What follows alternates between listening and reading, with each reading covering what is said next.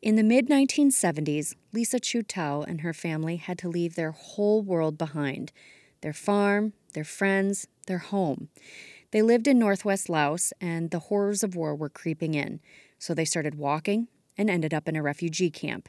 In the 1980s, Lisa moved to Eau Claire and raised her family there. She shares that experience in this essay, which is read by her daughter, Yia Lor. When I walk along the Chippewa River, I'm reminded of another river in a place I once called home. Although thousands of miles away, Guqingya, I have not forgotten the dirt path I walked to fetch water. I have not forgotten the stream that followed me to the garden. I have not forgotten my Hmong village in Laos. When it happened, I was too young and didn't know what to make of it. What child can piece together the meaning of war? My family lived in Sayan Buli province. We were farmers and knew little about the world outside our village or the war that had begun before I was ever born. One December night in 1974, some relatives came to say they were leaving. The war was coming. They tell you though. Despite this news, my family stayed. We cut trees to prepare for our garden. We burned the land and planted rice. We were farmers after all. Then in April of 1975, many Hmong people came to rest along the road by our house. They carried with them their belongings and they delivered the same message We cannot stay. We must go. The war is here. I was nine at the time.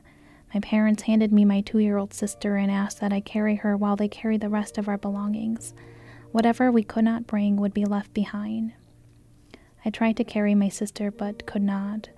My parents handed me some belongings instead, but they were too heavy. Feeling the weight of the world on my shoulders, I cried. I cried because I could not carry my sister. I cried because I could not carry our belongings. And I cried because I could not carry the life I only knew. We left our village with hundreds of other Hmong people and never looked back. The paths in the jungles that we walked had already been paved by the hundreds that came before us. As we carried on, we cried. In October of 1976, we finally crossed the border into Thailand. It was in a refugee camp where I spent the rest of my youth trying to make sense of my past and look to the future. It was also here where I married my husband. One day, he suggested we apply for resettlement. We had an 11 month old son and decided we would go for our little family. We would go for those who have yet to come.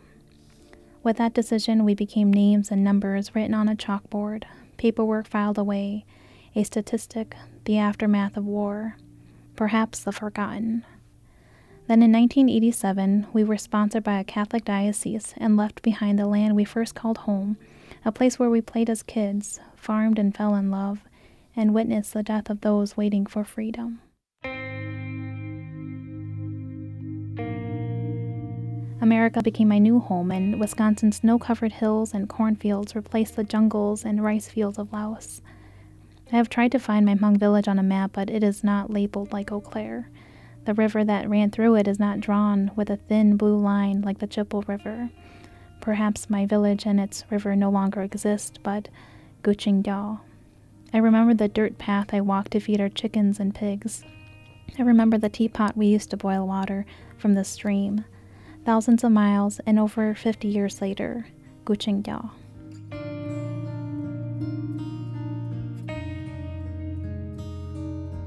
That was Eau Claire writer Yia Lor reading an essay written by her mother, Lisa Chu Tao, who also lives in Eau Claire. Wisconsin Life is a co production of Wisconsin Public Radio and PBS Wisconsin in partnership with Wisconsin Humanities. Additional support comes from Lolan Mary Peterson of Appleton. Want to make sure you catch every Wisconsin Life story? Subscribe to our podcast and find more Wisconsin Life at wisconsinlife.org and on Facebook, Twitter, and Instagram. I'm Maureen McCollum.